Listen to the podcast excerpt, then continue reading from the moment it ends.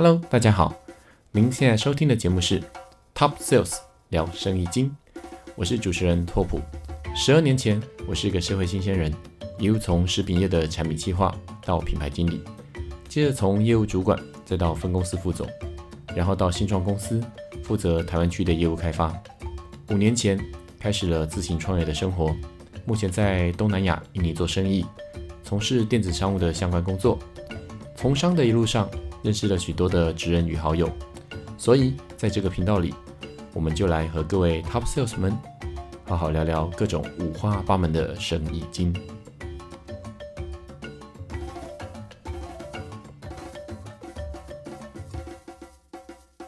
Hello，大家好，我是拓普哥。今天跟上集一样，我们一样现场来宾是传说中的海鲜控佐佐。上一集我们跟他聊到他的创业故事，从他一开始二零一二年一直到他的低潮期一六年吧，对，然后之后他说，哎，他重新卖掉了他的货车，重新整顿了他的财务。今天我们来分享一下他怎么样，后面到今年二零二零年了，到他现在面临到的问题，跟他现在怎么样学习，学习到他现在哪些经验跟我们分享。对，我们欢迎佐佐。Hello，各位听众好，哎，那后面就是我们讲到一一六了嘛，对不对？对，然碎冰箱那段也是让人觉得蛮蛮深刻的。对那你知道哈，碎冰箱那个真的是非常辛苦，因为哈，我我刚创业那时候家里面是不支持的，我懂嗯，他们一定会觉得说，嗯因为刚创业要钱嘛，对啊，对，一要烧钱，然后二是说啊，创业那么辛苦，有那么多的风险嘛，对哎会不会搞到破产啊？会不会搞到被人家追杀？有没有？嗯家里面都对啊，家人都会担心嘛。，来跟你要哎钱，说，哎，你那个儿子签了什么啊？跟你要钱这样子。然后后来后来因为真的空间有限嘛，不嗯是睡冰箱嘛，嗯然后当然这也是没办法没办法才做的事情嘛，嗯，哎，没有人没事想要去睡冰箱，爸妈知道你睡冰箱，一定会叫你赶快去工作，真的就就是不会再不要再创业。我就是因一直很不敢跟我爸讲这件事情，然后，然后后来是我舅舅哎，知道我睡冰箱，结果跟我爸讲说啊，怎么会做到那个没地方可以睡嘞？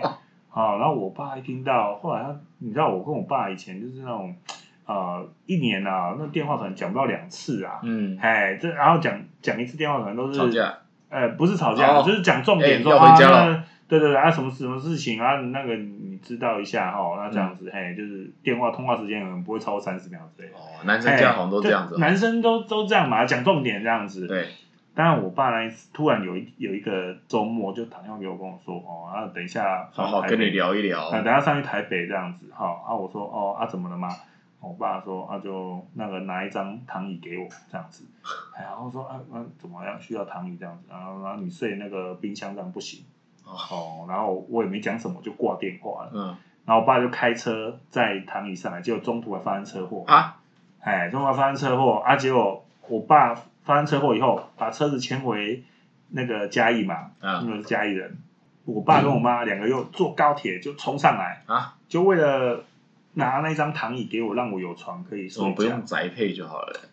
对，我爸那个年纪就是觉得他马上要给我这个东西，对，但是其实我内心是很很愧疚的，嗯，就会觉得说，啊，不是脊椎受伤，对啊，但是他后面真的很 lucky 啊，就是说哦，附件状况还不错，嗯可以自主生活，这样嗯行动、行动无碍这样子。但是我就觉得我对我爸妈就是感觉很愧疚，嗯不知道怎么去面对他们啊。嗯嘿，然后我爸拿那张那张床给我的时候，我我的感受是，其实那时候是感觉很痛苦。为什么我会把我自己搞成这样？因为你 就会搞成这对啊，样？为什么会搞成这样？为什么家人担心我成这样？然后就为了拿一张床给我睡，我连一张好的床都没有。嗯但是呃，也因为这样子啦，人就这样嘛，遇到困境的时候，如果你把它转换成正能量，那就是会是你的动能。嗯。所以我我就觉得我绝对我绝对不能失败，啊我也没有本钱可以失败，嗯。哎呀，没有任何妥协的空间，我一定要成功。嗯。哦，所以我觉得那是因为自己的斗志啊，让自己嗯。撑过最辛苦的那一段啊，不管是不管是那个生理上的辛苦，或者是心理上我面对股东的压力，面对资金的压力，嗯嗯那嗯，心理上的辛苦都都一定要熬过去，这样子。哎呀、我那后面就是系统化以后，公司就开始成长嘛。对对啊，不过最今天这一集其实最想聊的是获利模式，是吧？对，那呃后面呢，其实我觉得做生意，我自己个人的感受啊，跟大家分享，就是说，哎、老客这件事情是很重要的。其实啊、呃我在做电商里面，我在这几年学到的一个经验啊，哦嗯跟大家分享，就是第一个是。哦，我们其实整个购物的流程啊，大家都知道有行会有行为漏斗啊，从一开始要完全不知道你这个品牌，叭叭叭，这样慢慢慢慢认识你这个品牌，到他决定要挑哪一个商品，那然后到决定要下单，我觉得进得购物车，我们的那个嗯听众到底有没有这么清楚行为漏斗？哦，OK，可以稍微再简单更简化一点啊，更简化一点，就是说，哎，一个人他从被你的广告触及到他进站，到他决定要买这件事情，他是经过很多个阶段嘛。对，好，到最后真的跟你刷卡结账了，收到货都搞不好事情还没结束。还赶快退货，对对对没有给你评价，但这每一个环节其实都可以去 tracking 追踪说，哦，他到底发中途发生什么事情，为什么他没有做决策嘛？对，嘿，这是一个很有趣的过程。嗯。那也因为电商的这个不断的分析的这个过程哦，到最后我发现说，哎，真的能够做生意赚钱的，一开始从新客就是他第一次跟你购买，到他变成熟客，好、就是说他认识你，跟你买了第二次，对。到他变成老客，他跟你买，甚至是第三次、第四次、第五次，一直到无限次。对。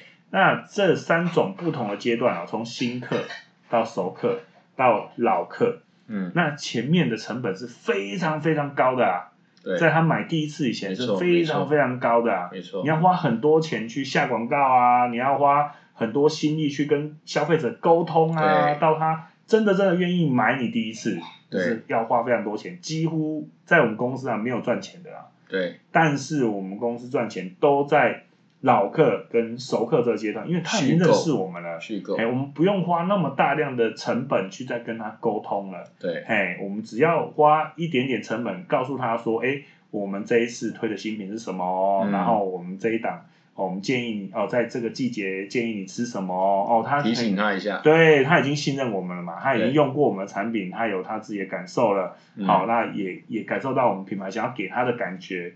那接着他要买第二次、第三次，对他来说，他就觉得很容易。对哎，那后面的后后面老客跟熟客才是真正能够让公司赚钱的模式。所以为什么有很多人说，哎，其实老客跟熟客拱起百分之八十的营业，嗯新客呢只有百分之二十，可是呢新客却有百分之八十的数量。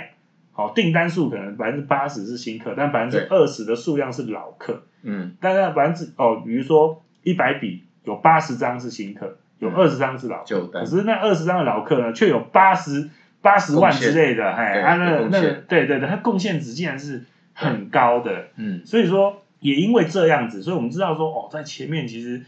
为什么做生意的前面两三年会那么的辛苦？因为你要嗯不断的跟新的人沟通嘛，因为没有老客支撑，没有熟客支撑，对，你就要疯狂的、疯狂的要要挑战那些因为你的品牌还在建立的阶段，大家还不见得认识你的品牌，很多都是要体验过、吃过你的东西之嗯后，才能知道说，哎，这个品牌是可以再重持续购买的这样子。对，没错。所以后面其实我们踹出来就是说，哎，我必须要不断的让它掉入这个熟客跟老客的循环里面嘛。嗯，哎呀，甚至用再行销的方式，不断的去提醒他对回来，那那这样子公司才会是赚钱的。对，所以哦，也也因为这样子，我们的整个行销策略的改变，让我们公司开始是比较健康、比较健全的啦。嗯，嘿，你主要的销售都是自己的网站吗？还是说其实你是去其他的 marketplace、其他的平台上面上架你的牌子呢？哦，当然，都有我们公司到现在已经七年了嘛，对所以当然不是只有自己的电商平台，我们还有跟别人合作嘛。去通路，就等于一些线上通路，其他们他们也有卖对对。对对对，嘿，啊，其实有件事情就是说，当然我做的这个产业是食材供应商，对，嘿，那食材其实毛利是很低的，嗯。嘿，就是那种哦五趴来十趴去的这样子，对，是毛利很低的一个产业。嗯。但在这个低低毛利的产业里面，要真的赚钱，嗯。哦，唯一只有一件事情，就是客户终身价值要高，嗯，好、要不断的重销，不断的拼回购。对，因为它哦食材，它吃完它还会再买。对对对，嘿，它这这个它是快速消耗品嘛，我解释一下为什么食材大家会觉得食材的毛利率高，其实食材毛利率是不高的，因为食材有替代性。就是说，今天如果你这个东西你卖的贵了，你这种鱼卖的贵了，他可以买另外一种，或者他甚至他不要吃鱼，他吃猪肉嗯，或者是鸡肉，都可以补充它的蛋白质。没错没，错。所以说这这个东西它的毛利，因为它是日常所需的东西，所以它毛利不没有办法拉得太高，是这个原因。没错有替代性的对。所以当什么东西变贵了，那对，呃台风天菜价变贵了，我们就吃别的嘛。对啊，对啊大概是这样子便当菜里面就会出现什么绿，哎，那个豆子豆芽，或者说玉米啊，对对对对红萝卜啊，马哎铃薯之类的根茎类的啊，对对对替代性是很高的。对，但是这也是这个食材有趣的地方啦。嗯，好，那食材它其实除了这个特性以外，哈，就是说，呃，它它毕竟它是一个快速消耗品，所以所以它虽然单品的毛利不高，嗯。但是它有重效性，所以就是要去拼它客户终身价值，它在它在后面这个客户还会持续跟我购买，嗯，哎、然后不断的重复消费这样子。对。哎那我们从这里面就是说，哦，不只是在我们自己的平台这样做，在别人的平台也是希望可以往这个方向发展，包括我们在开发客户，我们也是一直不断的哦，希呃，比如餐厅的客户，就是希望说他这个东西它是可以重复的，一直不断的其消费嘛。实我在想要访问你的时候，因为今天我是在左左家里啦，所以大家可以听到背景有一些小朋友的声音，对，是在左左家哈。那我其实有想到一个题目，也是想要直接在这边问你，是说嗯，你做这个产业其实有很多其他的竞争品，嗯那这些餐嗯厅嗯他们跟你们合作，你们的这个嗯这个利基点到底在哪里？就是说，为什么他是找你？除了你上一集可能讲到的这些老板的信任度，他们熟悉之外，嗯但还有什么地方可能是你觉得你跟其他的同业里面说，呃，你觉得你这边比较不一样的地方？嗯 OK，其实蛮多这个餐厅找我们合作的一个原因是，呃，当然不是我自夸，就是说我们对产品的了解度比其他同业还要高很多。我举例啊，当然，呃，我自己本身是养殖背景的对，上一集哦有讲到，哎对对对花了大概快十分钟的时间铺陈的那一段，我都没有打断。哎呀，就是说我对我学生物的嘛，哎，啊，嗯又又是研究水产这一块领域，对，所以呃，蛮多这个，比如说记者啊，每次遇到哦食安食安问题什么问题会啊，对对对，常常常跑来找我嘛，好，那像肝被哦肝被膨发这个问题，膨发，对对对，对，这个这已经像是月经文了啦，时间到就要发作一次，然后时间到就来采访我们一次。嗯，哎，每次我把膨化干被丢掉，然后过两个月记者就又来，嗯 哎呀，我又要再去找给他们拍这样子，哎哦就是哦，因为这他要拍那个那个东西，对然后你这个留着只是为了让我们拍，对，只是为了让我们拍。然后我想不到，啊，就是已经变成月经文了，怎么会这样子、啊？因为嗯这这是表示什么？表示说跟客户之间的沟通，我们会比用比较专业的角度，告诉他说什么是好食材，嗯，哎、那为什么我们建议你用这样子好食材？我这样解释好了，其实因为等于是说，其实因为餐厅的 level 很多种啦，嗯，等于说是你们在你们那个定位的的餐厅，他们会跟你们拿东西。嗯。那当然，其实食材就是有的是安全性也是都有啦，嗯。那但但是也是有评价的，他们会去拿评价的东西，对对对。都有就对了。对所以你是区隔市场的做法。对，我们会建议他说，哎，你这个价位跟你这个客群呢，你是适合用怎样的食材？对，那这样的食材，你应该告诉消费者你的诉求是什么。哦，对，如果你今天一间高档的餐酒馆，结果你用膨发干贝，那人家会觉得说你这为什么拿这种东西给我吃？我今天进来消费，我是要体验服务、体验、嗯体验氛围服务以外，你你的餐不便宜啊，嗯哎、那你应该用好的食材给我，合他理嘛？用这样子的东西，他的回客也会多，对啊像他跟你们进的货也会多没。有错，你会教他们这种做生意的 know how。对，没错啊，客人也会有，比如说有有一些那种高档火锅店的客户，对，哦，他用我们那种野生的哦，这种野生环境长大的这个虾子啊，嗯。哦，它其实是粗放啊，哦，粗放养殖，但是那、嗯。那种没有投饲料嘛，所以它几乎已经是野生环境，它吃那种海藻小螺小贝长大的，嗯。而且有客人就吃到说，哎、我膏为什么是绿色的啊？是不是重金属啊？其实不是，那是海藻小螺小贝。嗯。但我们专业的背景，我们去跟店家解释，我们就跟他讲说，你一开始你就要教育消费者，嗯。那它的生产环境是怎么样，它嗯。为什么会呈现这样子的状态？嗯。哎、那消费者吃到的时候，你可以先提醒，你还他还没有吃，你就可以先提醒他嘛。可。能在文宣上面就直接对啊，对啊，我们就会告诉他，然后对于店家来说，他会觉得说，哎，他卖这个食材跟别人不一样，这是第一他的卖点，对，第二点，有人给他很专业的 consultant 嘛，嗯哎呀，哎，你今天遇到问题了，那我可以回答你这样子专业的问题。他在整个制程中，他发生了什么问题、什么状况，他会变嗯这样子的状况。那那消费者还没有吃以前，他知道说哦，这是好食材哦。其实客人是这样子，如果你一开始就可以告诉他，而且用很专业的方式告诉他，他嗯内心就已经有所准备了。嗯。哎，但等到他吃完之后，他发现状况，你从头到尾都没跟他讲，嗯，然后也有一问三不知，因为根本也不知道问谁嘛。嗯。哎，然后他当然理所当然觉得这个东西有问题，嗯，哎，但实际上不一定是那个东西有问题啊。理解，对啊，所以说其实很多餐厅他们选择呃跟我们合作，就是因为我们对于这个水产这一块的领域，我们我是研究比较多啦。嗯嗯，哎，然后呃另外一个就是说，我们告诉我们客户就是说，哎，我们是一个可以信任的品牌。嗯。哎，我甚至可以告诉你，我这一批的货我是从哪里来，嗯。我们经过怎样的捕捞过程嗯。抓上来的，我们的制成是什么嘛？我了解。因为你本身就是本科系，然后之后你对于这些食材的把关程度，其实等于说 QC 就是在你手上就对了。嗯，对对。对，哎呀，嗯。那对于店家来说，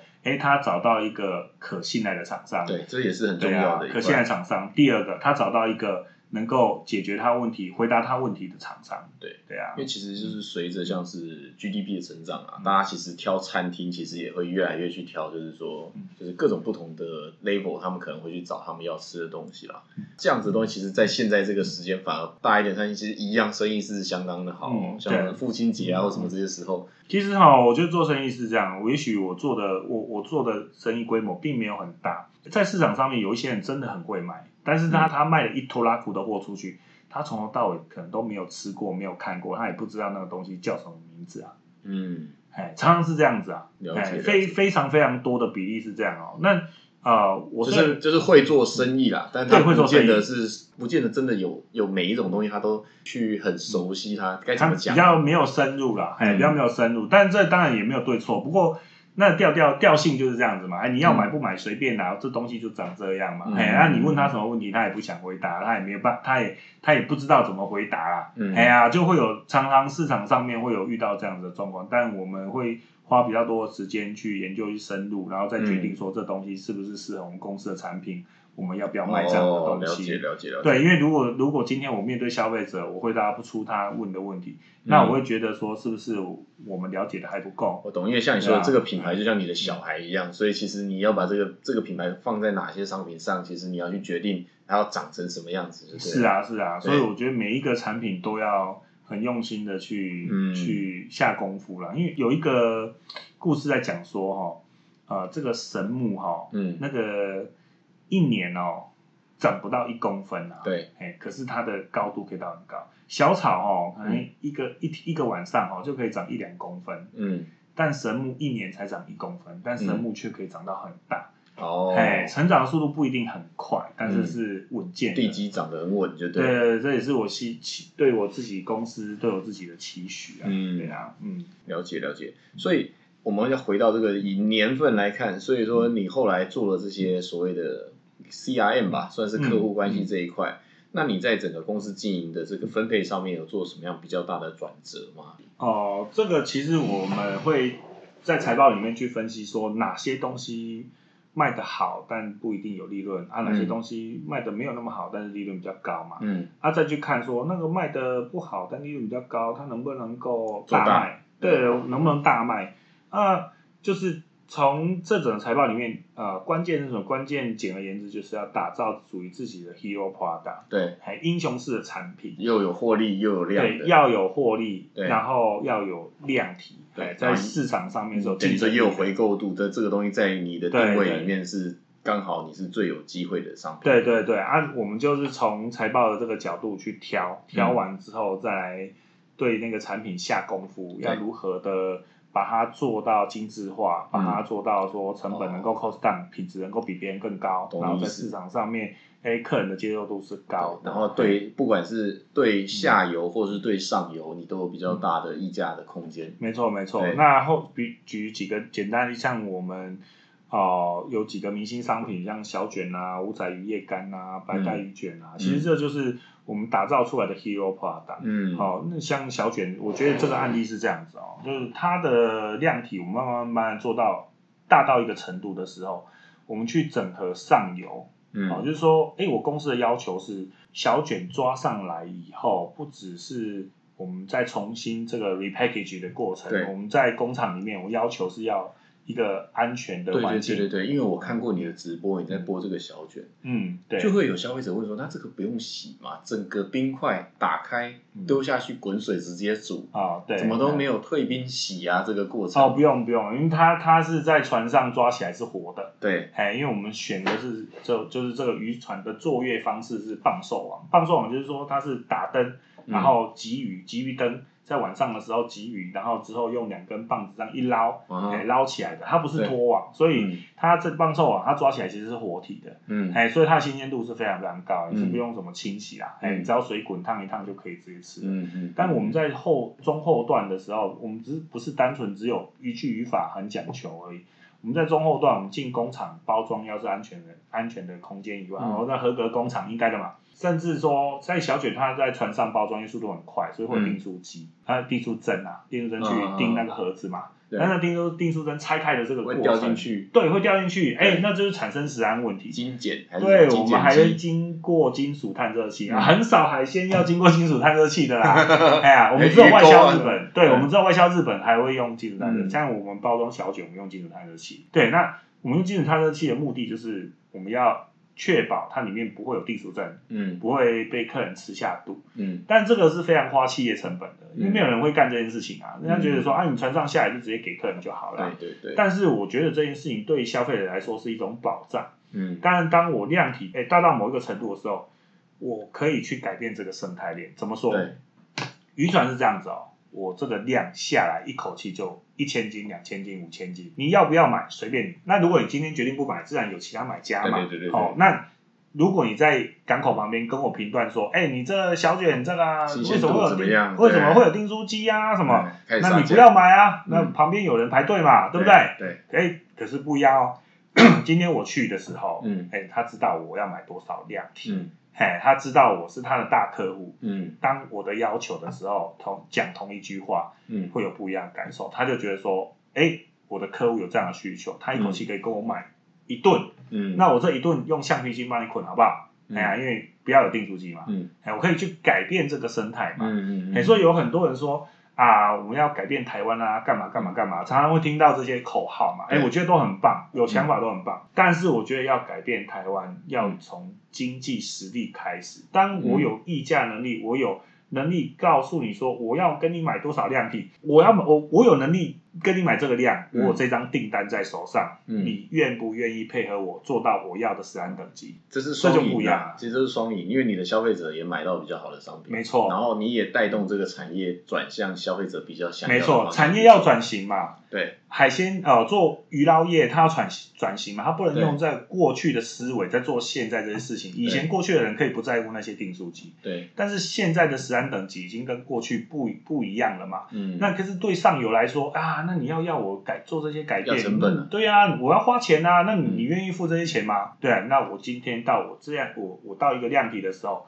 我愿意用更多的钱去跟他买这样子的订单，嗯，哎、这样子的鱼货，他就愿意做改变。嗯，哎，那我觉得才是真的让台湾变得更好。对，哎，这是我们往上游整合的过程呐、嗯，哎，然后五仔鱼也是啊，好，然后这个白带鱼卷也是啊，好，就是慢慢慢慢这样子打造一个好的商品。嗯哎，呀，那往下游走，就是说，哎，卖给餐厅食材以外，我们发现说，其实餐厅它在用海鲜这个东西，常常会遇到几个问题，就是说啊，它季节性的问题嘛。。对，好，因为海鲜有时候是有这个季节食材，这个没有吃这个食材，哎，对对对每一个季节应该要吃的东西不一样啊。对人家说时旬哦，哪一个时节要吃什么东西？对，对，那餐厅可能对这个东西它它不是那么了解。嗯，好啊，因为海鲜这这个它海鲜有趣的地方在哪里？这这里说它是天然的东西，嗯它不是螺丝钉。说今天我盖一个工厂，嗯然后我我买了一台机器，哦，对你要几 piece 我就都帮你打几 piece 出来嘛。对对对，哎，你今天给我下单，我对两天后、三天后我就给你。对哎，我就交货给你，嗯对我甚至可以很给你很明确的交期。对，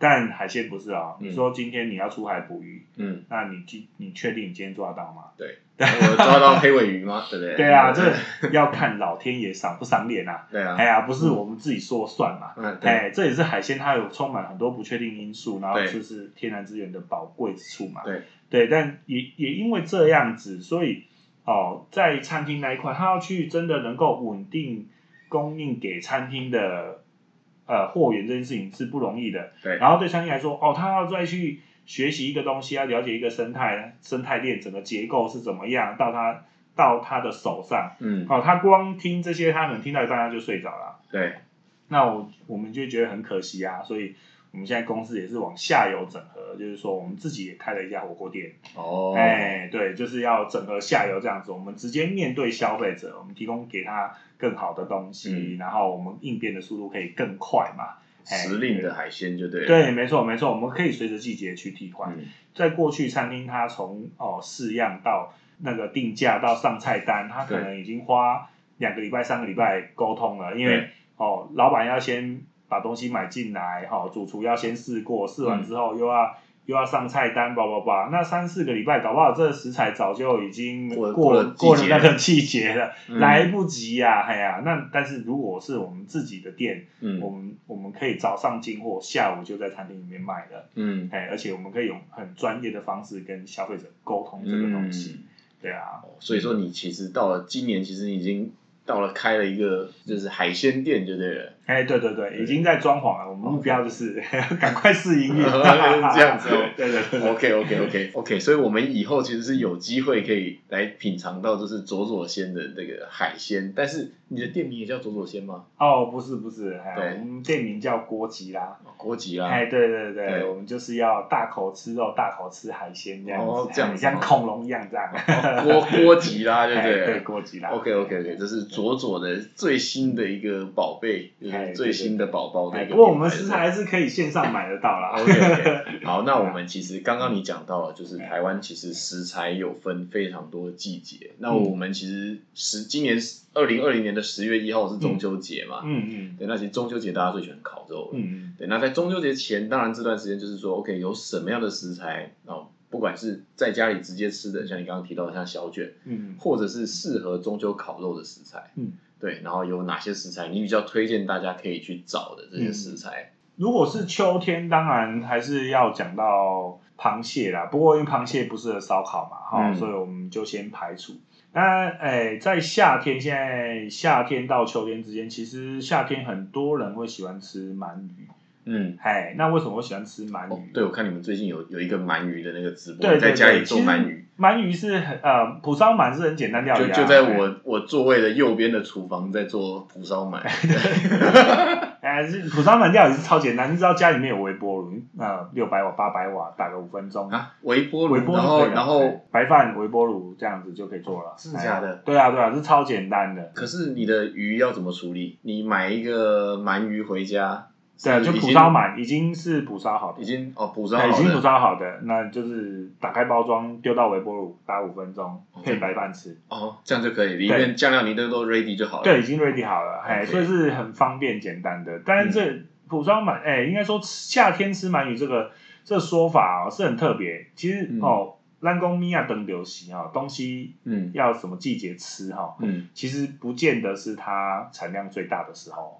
嗯，好，我们都会认定说啊，是不是那个季节哦是青鱼啊，或是黑尾鱼？现在刚好哦夏、嗯夏天黑尾鱼很多，所以要吃黑尾鱼嘛。嗯好，通常来说都会以为是那个食材在当季的产量是最大。对，哎，鳗鱼刚好相反，鳗鱼不一样，鳗鱼其实是啊、夏天为什么要吃鳗鱼？就是我们身体需要补充比较多的营养，哦嗯。因为夏天会大量的流失一些水分嘛，嗯会流汗呐、工作很辛苦啊，哦，所以才在日本的江户时代才有这样子的说法，说、夏天就是要吃吃鳗鳗鱼，哎，补充身体需要的养分。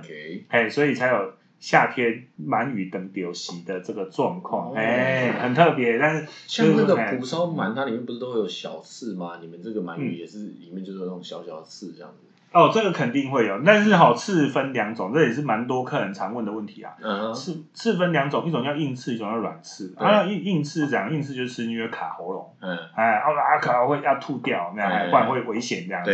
第二种是软刺，软刺那个硬度大概就跟头发一样，哦，哎，不小心吃了一撮头发还不会怎样，嗯哎，对对对，就是这种概念。所以它软刺哈，其实哎蒲烧鳗它刺很很多，嗯，但绝大部哎百分之一百的硬刺都被取掉了。哦，哎就是，但剩下的是软软刺，但是软刺是不会影响，只要是成人他都吞得下去。那蒲烧鳗好好吃在哪？就是它绵密的口感，再加上这个白饭哦，两个融合在一起，就是那种绝配、绝佳的那种咬合的感觉啊！嗯，哎呀，那个嘴巴里面真的是马杀鸡一样这样子。大家可以在那个搜寻，就是 YouTube 搜寻左左先，然后蒲烧鳗，他有那个直播，他之前在在家里做蒲烧鳗给大家看的这个影片。嗯，对，所以我中秋节我肯定会推荐大家，如果不想出去外面，呃，引引烟烤肉这样子，哦，嗯就是要要干嘛？我靠，它引压哈，那这个烟很大。嗯，在家里面你就做蒲烧鳗来吃哎啊，如果你愿意出去外面哦，跟朋友一起烤烤肉啊，哈、当然我就会推荐说，秋天一定是要吃秋刀鱼。可是这里秋刀鱼不是很贵吗？哎对今年的确啦那个新闻写说哇，秋刀鱼贵炸。对对对，今年比较特嗯别，因为今今年真的是秋刀鱼产量非常非常的少，台湾嗯是全世界秋刀鱼产量最大的国家。嗯，哎，我们我我们一年呐、销给日本的秋刀鱼啊，跟中国大陆的秋刀鱼产量是非常可怕的，全世界捕捞第一名啊。嗯但是毕竟抓的这个渔具渔法一直在进步，所以我们嗯捕捞量越来越大，相对的这渔业资源越来越匮乏，这是值得人家、呃，这值得大家来讨论说如何让这个环境变得更好啦。不过秋为什么、呃我们回归到刚刚说，为什么秋秋天适合吃秋刀鱼？嗯，因为秋天的秋刀鱼是最肥美的。哦，哎有烤起来有油油有油油脂，油嘿，而秋刀鱼是一个很平价的鱼，对啊，但是它营养价值，它 EPA、DHA 含对对量啊对对对对，是非常非常高，可以说在前三名、前五名的水对对准。对对对，哎，它是便宜又超高营养，脂，对，超高营养。嗯，哎，前前三名大概就是这种尾鱼啊、煎鱼呀、对哈、尾青鱼呀、对，，然后还有秋刀鱼，嗯，嗯哎，所以但是尾鱼、煎鱼、青鱼啊这些价格都比秋刀鱼很贵贵哦，对。哎，就是秋刀鱼最便宜，哎所以日本人说啊，秋味之王啊，就是哦秋天就是一定要吃秋刀，啊，吃秋刀有那个肚子会抠干抠干，有没有？嗯，那个血那个地方，对不对？哎，对，就是它的内脏的地方会觉得哎苦苦的，对，啊，但是日本人就觉得说，哎，那就是秋刀鱼的味道啊。哦，哎呀，我们台湾人会觉得说，哎呀，口干口感，但有的人喜欢吃，有的人不喜欢吃。嗯啊，喜欢吃的人大部分他就是配啤酒吃，哦，哎，就觉得哇，那个口干的感觉，然后配上啤酒，这样很清凉快。还有没有什么最简单的做法？直接烤，直接烤是最简单，然后或者是用家庭用平底锅干煎嘛。那啊，如果是烧烤，呃，出去外面烤肉，肯定是要，呃，用烤的。那用烤的会推荐大家再加一点明太子啊，哦，这样子那个味道会更好。怎么烤啊？我常常烤失败呢。嗯你用一张铝箔纸吗？嗯，包起来吗？嗯还是不然用什么方式烤？哦，其实烤鱼哈的重点，第一，诶，第一个火火要大，火要大，哎，火要大，火要大鱼才好烤。第二个哈，很多人烤东西喜欢翻来翻去，翻来翻去，嗯一直翻。嗯，其实呃，毕竟鱼肉它比较细致，它不像说猪肉、破牛肉哎，对它它的纤维很细致嘛，嗯所以它会破破皮嘛。嗯，所以通常我会建议说，烤鱼就是只翻一次面，翻一次面，哎，只翻一次面、嗯哦，左边烤一烤，然后只翻一次到右边，然后烤一烤结束。哎，千万不要再哦，要再翻回来再烤一下，再翻过去再烤一下。那很多人就这时候问托问说，那我怎么知道？对，什么时候我怎么知道它熟了没？很简单，拿筷子插一下，如果你整只筷子插得过去，那肉就熟了。嗯，那没有什么事插不过去就是没有熟，你就是不要动它。另外一边继续烤，你就不要动烤到它它熟，哎，你烤到它这样不会焦掉吗？不会不会不会，哎啊，哦。鱼本来它就有鱼皮啊，哦，对啊，所以它鱼皮焦没有关系，它鱼肉没有焦啊。哦，哦，哎，啊秋刀鱼它油脂很多，所以你大火烤，你可以把它油逼出来，OK，对，啊，逼出来才好吃。嗯，哎，对，嗯哎呀，还有再来就是你讲到的小卷，对我觉得嗯。小卷好像你也可以稍微讲一下，嗯。因为我上次看了你们的影片，真的是小卷的做法真是超级简单。小卷其实哈，它是一个很方便料理的东西，因为第第一个当然吃小卷没有人在挑骨头啦，哎，中对间会有一根硬骨嘛，对，哎，但是小卷体型太小了，所以没有人在挑这个骨头。有人说，对哎，要不要去内脏？拜托，小卷那么小，去内脏去完天都黑了，好吧？哎呀，所以哎，但是它好吃就是在它那个内脏啊，所以它连它那个头都可以把它吃下去，那个眼可以啊，睛都可以，可以把它吃下，去，可以，可以，可以，整只都吃下去啊。小卷通常哦要用那个滚水烫穿烫，可以嗯这样直接吃。第二种就是那个用热炒的嘛，哦嗯，葱蒜辣椒，然后下去麻油爆炒，嗯哦，那也是非常好吃。可是像你啊买你们家整块像冰块，怎么葱蒜爆炒？那当然那个就要整先退就先解冰的，对，冻对先退冰，先退冰，然后葱蒜辣椒下去先。我觉得其实嗯这边也请左左可以教我们大家食材，如果说带回家没有吃完，或是怎么样保鲜的这种，嗯就是在家里冰箱怎么保鲜的一些方式哦。嗯，OK，好比方说像虾子啊，或者是一些小卷或鱼啊等等的。OK，尤其是像虾最常遇到这个问题，就是说啊，虾买回去就是一大盒整盒嘛对对对对对，一公斤一大盒。那种那一口气吃不完怎么办？对，哦，这时候就会建议说，哎，那个流水退冰的时候，只冲你要吃的部分，比如说嗯。这一盒虾。哦，我只要吃它四分之一，那嗯我就冲它四分之一，让它冲湿、冲软，然后把它卸下来。其他还是像冰块一样先。对对对，没错，其他不要冰块解冻掉这样不要退冰，其他不要退冰，这样子回冻它的它的呃东西才不会坏掉，因为虾子最怕温差变化。哦，哎。就是说它已经变成冰冻了，再退冰，再冰冻，对对对，再冰冻，它骂的那个肉就 OK。骂的 hooky。所以有时候我们去吃那种那种百元小火锅的那个虾子，那很长长都是这样子，嘿，它就是重复回冻，它甚至说有一些黑头黑脚的，那个嗯。就是它放在那边放久了，哦，开始身体的酵素发酵嗯不新鲜。哎，那为了预防这个状况发生，要吃多少冲多少下来，剩下的不要不要应该是冲到水。整块冰块，不要让它解冻就对了。对对对，冲你要吃的那个部分就好了。那如果其他的嘞，像鱼类嘞，或者说这种东西，鱼哈，其实我会个人会建议啦，就是说家里面如果有剁刀，嗯，好，家里面有剁刀，鱼肉哈，它我们一般家庭的冰箱那个温度哈，嗯。冷冻室的温度大概在负三度，负三，嘿，负三到负七左右，嗯。要打到负十以下的很少了，因为毕竟现在都节能减碳，所以大部分都打到负三、负七，嗯，除非家里面有卧室冰箱，才有可能打到负二十。负十八那种放冰淇淋的那种，对对对对对。那如果不是用那个冰的，好家庭冰箱冰，你嗯，负三到负七的情况下，你直接拿出来用剁刀，下面记得用菜单，用压的把它压断。你要吃多少，你压断多少。什么意思啊？哎，就是说，放在板砧板上，把哎，对，直接压断。压断它的前半段留下来。哎，对对对，啊，你这样没有退冰嘛？哎，比如啊说你一分为二，我哦，我只吃一半。我懂了，一样是哎，冷冻的，但是那个冰块太硬了，所以你那个刀子要是对，你要剁刀，的你要拿剁刀，不要拿什么水果刀，你切不开啊。，其实意思一样，就是这这是急速冷冻之后不让它解冻的状态之下。哎，不让它解冻，因为我们只有到负三、负七，它没有很硬。如果你嗯冻到负二十度，你剁刀也剁不开。我懂，我懂你意思，哎反而是因为负三、负五度比较好切啦。哎，对，像有时候那个。猪肉就是不要像整块冰块，稍微有一点点解冻，那个很好对微微退冻的感觉，或者说你把它移到那个冷藏室，哦，大概半个小时，嗯，哎但是还它的中是冻的，心温度然后之后切完之后剩下赶快哎冰起来。它还是冻的哦，它只是但是你它中心温度你这样子处理的食材大概多久吃完？即啊便是这样，一般来说我们买回家这种冷冻的这种食材，因为毕竟冷冻室只有负三到负七，所以如果没有解过冻，都会建议在三个月内吃完。了哎，解，三个月内吃完，啊，你这还是会受限于说整个冷冻室它的空气循环的空状况好不好？如果它空气循环不好，那东西还是很容易坏掉了。嗯嗯嗯，哎啊，然后大部分是遇到一个状况是说，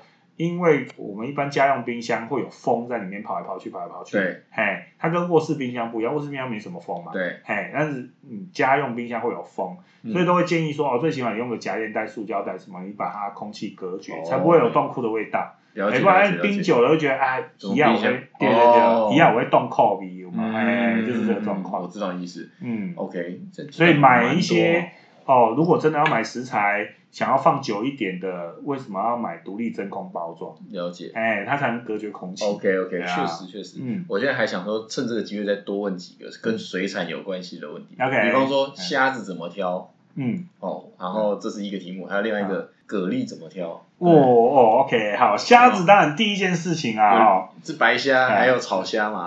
对，虾子品种蛮多。对对对，哦，白虾、炒虾，什么市面上现在很夯，什么天使龙虾，我们台湾有在地抓到一些胭脂虾、葡萄虾啊，哦这这虾种其实蛮多的啦。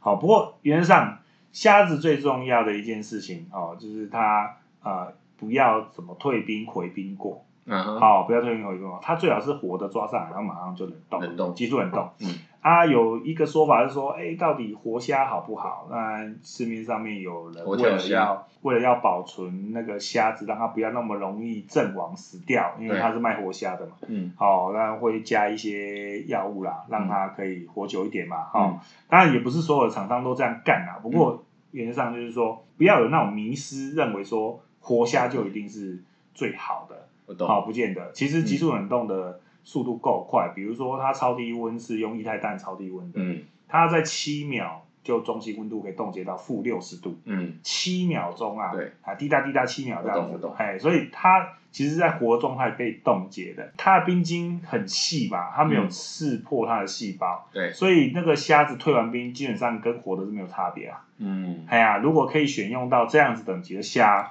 我懂鲜的虾，但是你再去把它冰起来，你就不是所谓的急速冷哎，冻，对对对对对，就没有那么新鲜了。所以不要退冰回冰哎，不要退冰回冰。再来就是说，哦，当然虾要好吃，尽量选海水虾。海水虾，怎么怎么知道它是海水虾？哦，这个就是呃，可以问业者啦，业者都会说嘛，比如说哦，一般大部分我们台湾很多进口南美白虾，那是淡水虾，哎，就是比较便宜。但但是它养殖其实也是灌海水进来养的啊、我们台湾南部会这样，哎、嗯。台湾南部台湾在地的虾子有一些会灌海水进来，那就是嗯半淡咸水状况，那是比较好的。嗯。好啊，当然也有一些进口的虾子是海水的。嗯。好，那选海水虾的好处是它甜度跟红度都会优于淡水虾，哦。哎，都会优于淡水虾。那实际上买虾还是一分钱一分货啦，其实买、买什么东西都是这样子，嗯。哎，你花了多少钱买到多少状况的商品是很正常的嘛。嗯嗯，哎，要买便宜有便宜的虾子。不会，我觉得左左鲜的虾子，我觉得算是 CP 值相当高。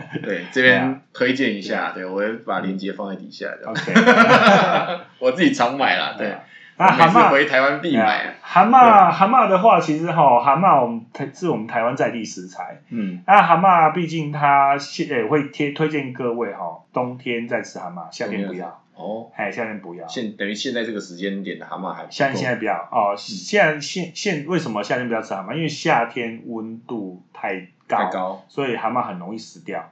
那蛤蟆是这样子哦，哦它是它是双霉贝啊，它耐受性很高，可是如果天气一死掉，那个味道就很重哦。哦，哎、它只要死一颗就会感染其其他颗对，就要归归困在草里啊。所以说，哦，哎、夏天哦，蛤蟆蛤蟆只要死一颗，你就哦整整锅就就完蛋了啦。哦。哎所以我们有时候去菜市场看到很多蛤蟆都活着在那边喷水啊，嗯，所以那个是刚捞起来的，对，还是？啊，那个当然对，它就是要让它吐沙嘛，哦，嗯。啊，要要要有水让它吐沙，啊，但吐完沙的蛤蟆没有办法保存很久了，哦，所以就是要哎大概。三天五天就一定要处理掉。了解那。但水因为泡水有一个好处是让它温差变化没有那么大，空气很容易温差变化，但水比重高，它不容易温差变化。对，哎，所以它在市场卖的时候，它一定要尽量泡泡水。啊，泡水一来它也重量比较多，哎，哦所以它卖你的重量重的时候重量。对呀、它卖的时候按重量会比较多嘛了，解了，解哎这是一个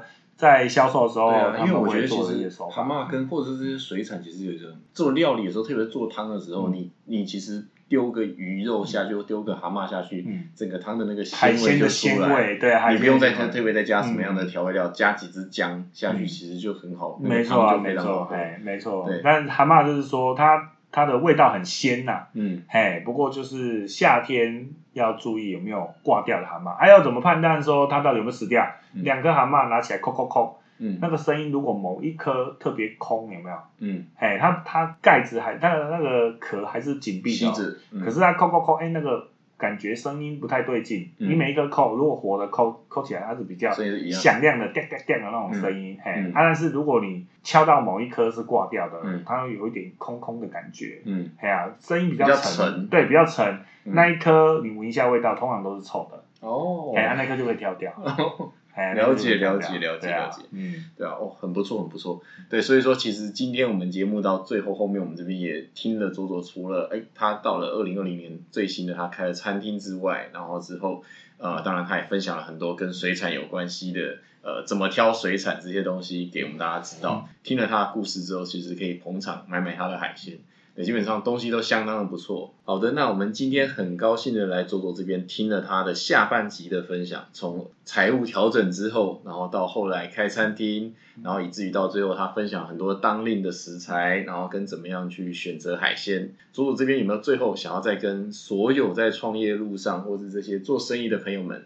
对，有没有什么样最后几个简单的心法可以再跟大家做个总结？左左虽然现在生意的规模没有很大，不过自己觉得说创业的这一条路啊，从来就不是一件简单的事啊。嗯当然，如果你是 nobody 这样从无到有的过程过程啊，肯定是辛苦的啦。嗯哎，只要不是说家里没有金山银山，都都会经历过一些辛苦的过程。嗯。那我觉得这一段呢、是一定要熬过去的，哦，嗯。不只是呃精神层面、生理层面都要给自己打气，因为嗯。创业是孤独的啦，嗯。哎、因为老板的心声员工不会了解嘛，哎呀，哎呀，那那家人也不会也不会能够能够替你吃苦啊，嗯。哎呀，所以我我觉得是说，在整个过程中啊，我就活下来。其实有一个很关键的点是说，啊、除了自己要积极正面，然后诶要给自己